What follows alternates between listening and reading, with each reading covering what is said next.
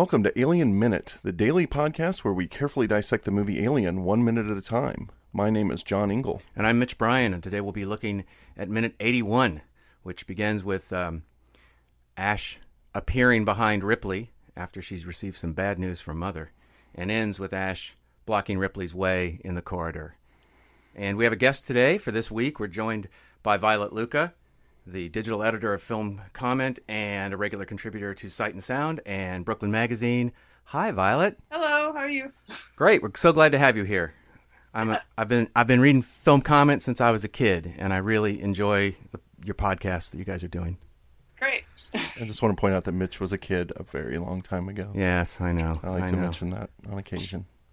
I would also mention that uh, the the there was a podcast that I listened to not long ago that was dealing with Brian De Palma that was absolutely awesome, and everybody should go and listen to that. and it was really funny too. Yeah, that was a lot of fun to do. So. I'm glad to be here.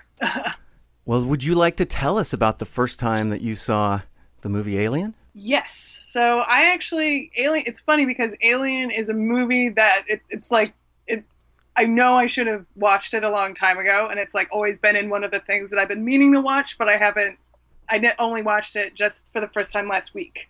So, and I've seen Aliens, and I've also seen Prometheus, and I it was like such a um, it was a real treat to watch it uh, now, and just to see how amazing the set design is, and just how what a you it is a really unique and atmospheric uh, sci-fi horror film, and it was it was a lot of fun. Uh, yeah, and I re- I really liked it a lot, uh, even though it's essentially been spoiled for me uh, by many years of pop culture references and whatnot. So Yeah, but the tone must have been a little different coming at it from those other movies, or, or, am- or am I wrong? yeah, that's what's. I mean, it's funny because it's like all of the aesthet- like really none of the aesthetics of this first movie are carried over, except for parts of Prometheus where they sort of like try and replicate some of the Giger stuff, but it's not even or, or like when they're when they go back into I guess where all the eggs are.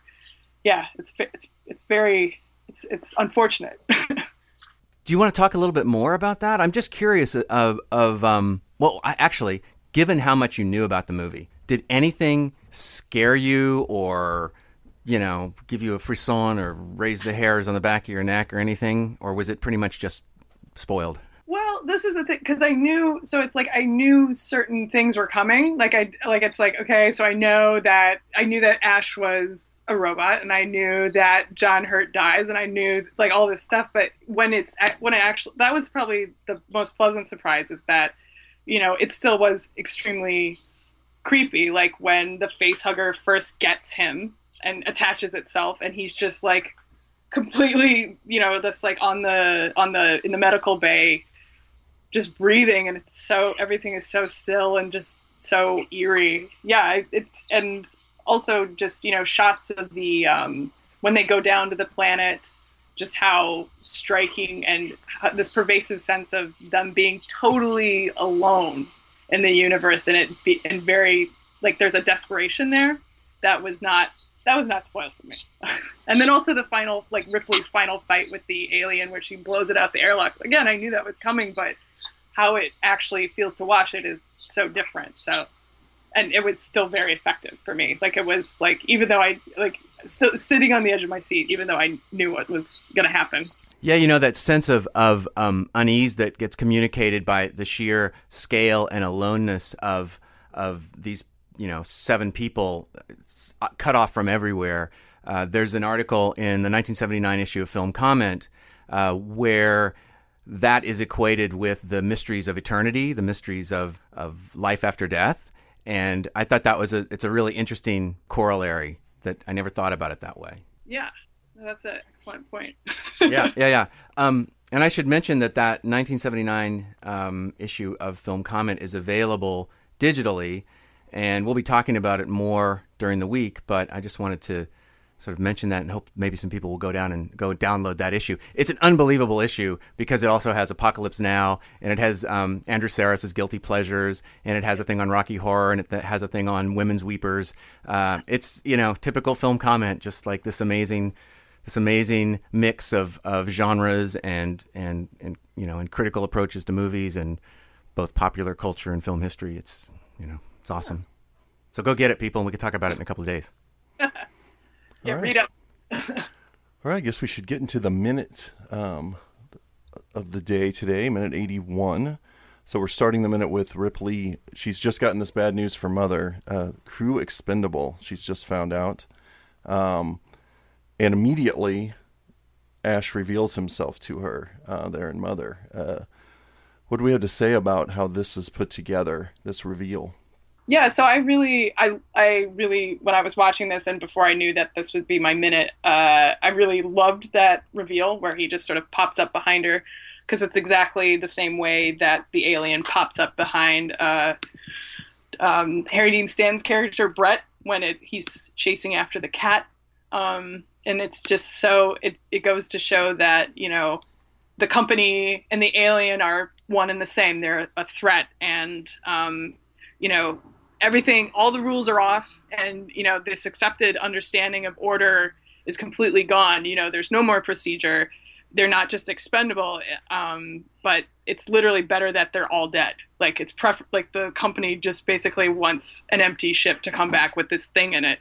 And you know technology is not like mother you know basically being like don't care is also sort of signifying that even their technology you know, really the only thing that they have to sort of control the environment, to assert any sort of what's keeping them alive is not is also not there to help them. John was saying when he was looking at the original script that um, there was the, the whole scene where Ash ultimately reveals that what's going on is is gone. All of the exposition in grave detail comes across the screen on Mother, uh, which is maybe not the most riveting way of getting that information across. In multiple different forms of the story, in the novelization as well, there's totally different approaches to how we reveal Ash's true intentions.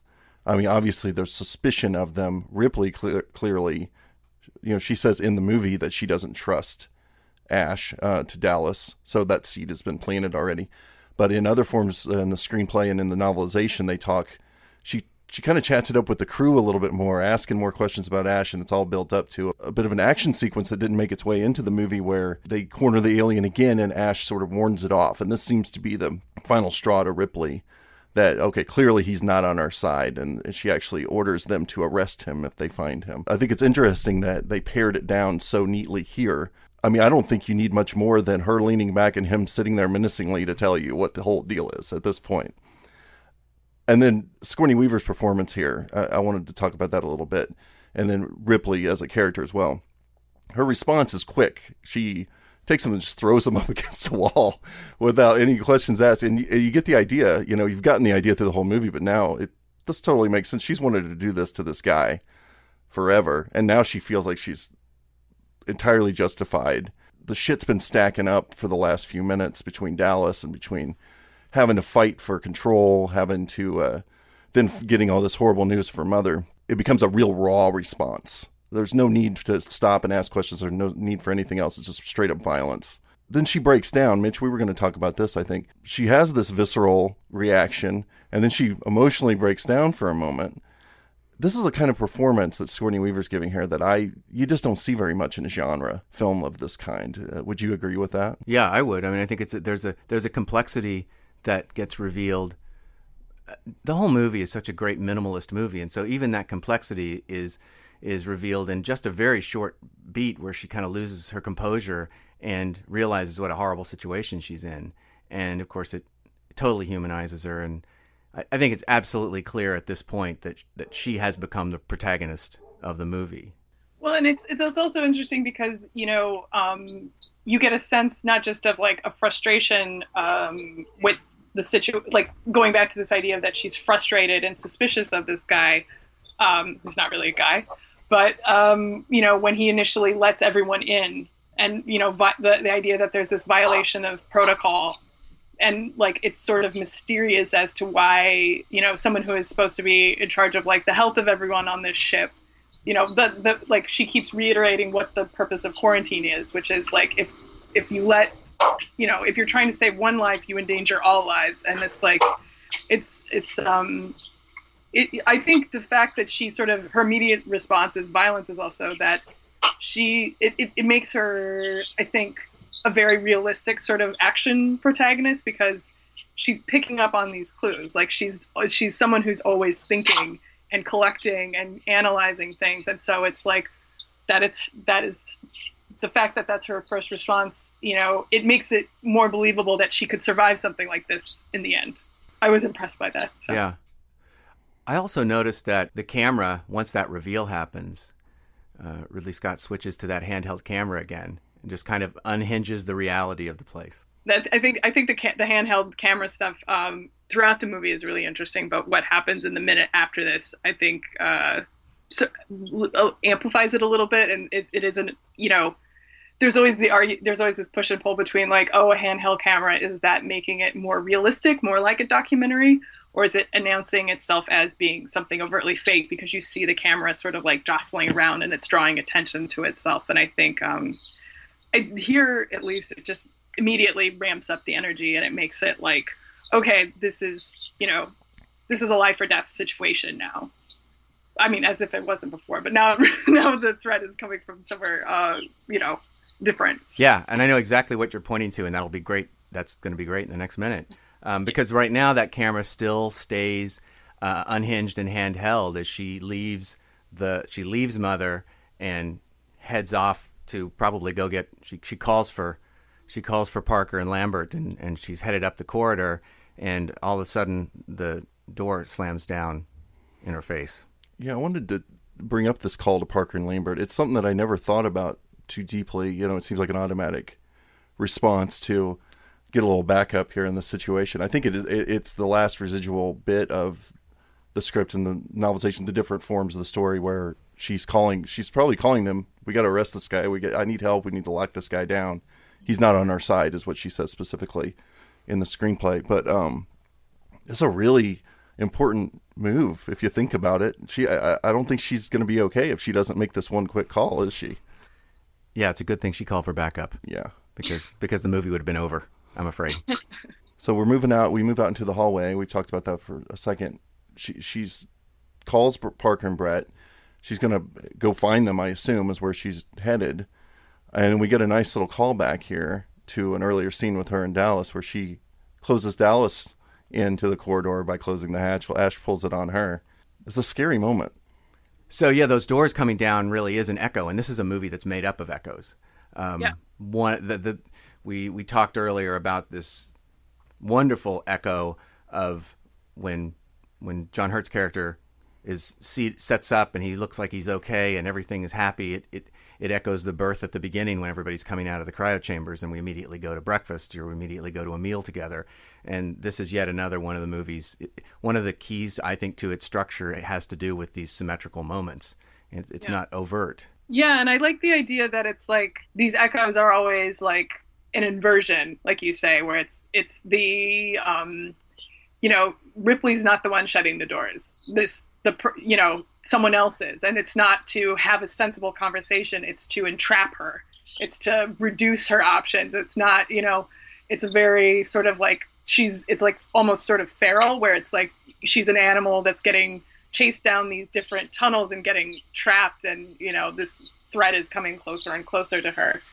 Um, and yeah it's just an interesting like these these losses of control or just taking something that other i mean that was i would also have to say that was the other thing um, seeing this for the first time uh, that really impressed me was just how you know there's so many great jump scares in this but they're all totally earned and they're not cheap and they're like very like they're always again even in situations where i knew what the big point of the scene was coming it still was very effective because they were so well constructed visually. I was going to say this earlier when you were talking about having seen it, knowing so much of what was going to come. I was in the same boat. I'd seen Aliens. I it's been in the Alien had been in the zeitgeist for so long. By the time I saw it, it everything's so effective because it's it's put together so perfectly. It's not a matter of the cheap jump scare that is going to be telegraphed the next time you watch it. The movie is so immersive that every time I, have now seen it, I don't know how many times. Every time I watch it, I'm still immersed. I still get the little jumps. I still feel creeped out by these moments uh, when we go into this close up of Ash here, it's it's very effective. There's multiple things going on that we go into this tight close up. When close ups are used, they're very sparingly used, and when they're used, they're used to great effect. And then I think Goldsmith's little music cue that goes along with it. No matter how many times I watch it, I still get the hair standing up when we get this tight close up of Ash, and it's the villain shot to end all villain shots. It's it's perfect. It's he's so shifty and so disquieting. I'm just I don't know, but no matter how many times I see it, it's still just as effective. Do you think there's something to be said for uh, the fact that it's it's Ian Holm? He's English. you know, he's not he's not he's not one of our rough and ready Americans. Well, I don't know. I mean, John Hurt is also very sort of you know I don't know. He's he, he comes off as very friendly. Yeah, I, I think I think it's I think it was like a definitely like a acting choice, um, and also I think probably like a, a direction where it's like you know you see him moving so stiffly throughout the film, and then there's the big reveal that oh well he's not actually a person. You know you you just because again it's like even the way that they even the way that uh, Dallas describes him, where it's like I've been on five missions with the same science officer, and he was replaced with this guy, yeah. and it's the idea that it's not like you know, the other guy was fired, he was like replaced, like a part is replaced. You know, it's like these little cues that it's like something is wrong here, but you can't understand what's wrong until it, you know, still it's too late. You mentioned his, you know, as a performance choice, his body language throughout the film up to this point being very stiff and there's something off about him. Is there a subtle change to his performance? Is it only changed in our mind because now there's been such a change in what we know about the character? But there's something about the way he carries himself, and it'll be just as much in the next minute as this one. Something about the way he carries himself that's just a little bit different from before. But I can't tell if it's Ian Holm's choice, something subtle he did, or if it's just what we know about him. Uh, that's something we could discuss, I suppose. I don't know if there's information out there where Ian Holm discusses making any different choices here, but it is markedly different to me. Yeah, definitely. Definitely. I think it's just I think it's almost in the eyes where it's like, you know, she has to enter this code to see this information. It's it's sort of like a violation of this. It's a, you know, it's like you're finding out this secret, and it's a dangerous secret, but it's also the idea of like a transgression or you know, just um, you know, now she really is in charge. She is the most senior person on the ship, so it's a you know, she's a direct threat now to mm-hmm. his authority or his ability to carry out his orders. Yeah, and I wonder if in the internal reality of the movie when she goes to ask these questions of Mother, whether Mother pings the robot, you know, down the hall and says, "Hey, get in there." He certainly gets in there. Uh, he's he's right on the money to be there on time. You know, he gets there very quickly and very quietly. Well, he, he's pretty suspicious in the la- the last time we see him, and this speaks to what you're Violet, what you were saying about um, her actually being legitimately in authority. He's never liked the idea that she's an authority over him, and when she's now, you know, when she becomes the captain of the ship, he won't even look at her. Like he in that previous scene at the table where she truly takes charge, he keeps her, his back to her. He gives her a sarcastic salute. Yep. Mm-hmm. But I was going to ask the same question, Mitch. I, you know, based on that suspicion, either he's been following her. I think that, that that's a practical reading of it. Is that he's probably well, she tells him where she's going. Right. Right. So, but I I did wonder too because we've we've speculated on how much Ash knows what you know what the connection is there a Bluetooth connection here between Mother and Ash, or is it just simply that he has access to Mother? Um, but yeah, I wondered t- this too. He's right on the money there. Did did Mother warn him? But I think that the, probably the answer is that he just followed her there. Yeah, waited to see what she'd find out. He was probably there's a bit of you know we've talked about a mischievous glee that he has from time to time, uh, mostly about scientific discovery. If you want to read it that way, but uh, here, I think he wants her to to read it so he can deal with her. Like, I think I don't know if there's a program where he needs a bit of justification to dispatch of her. I guess not, but I don't know. There's some reason why he waits for her to get the information.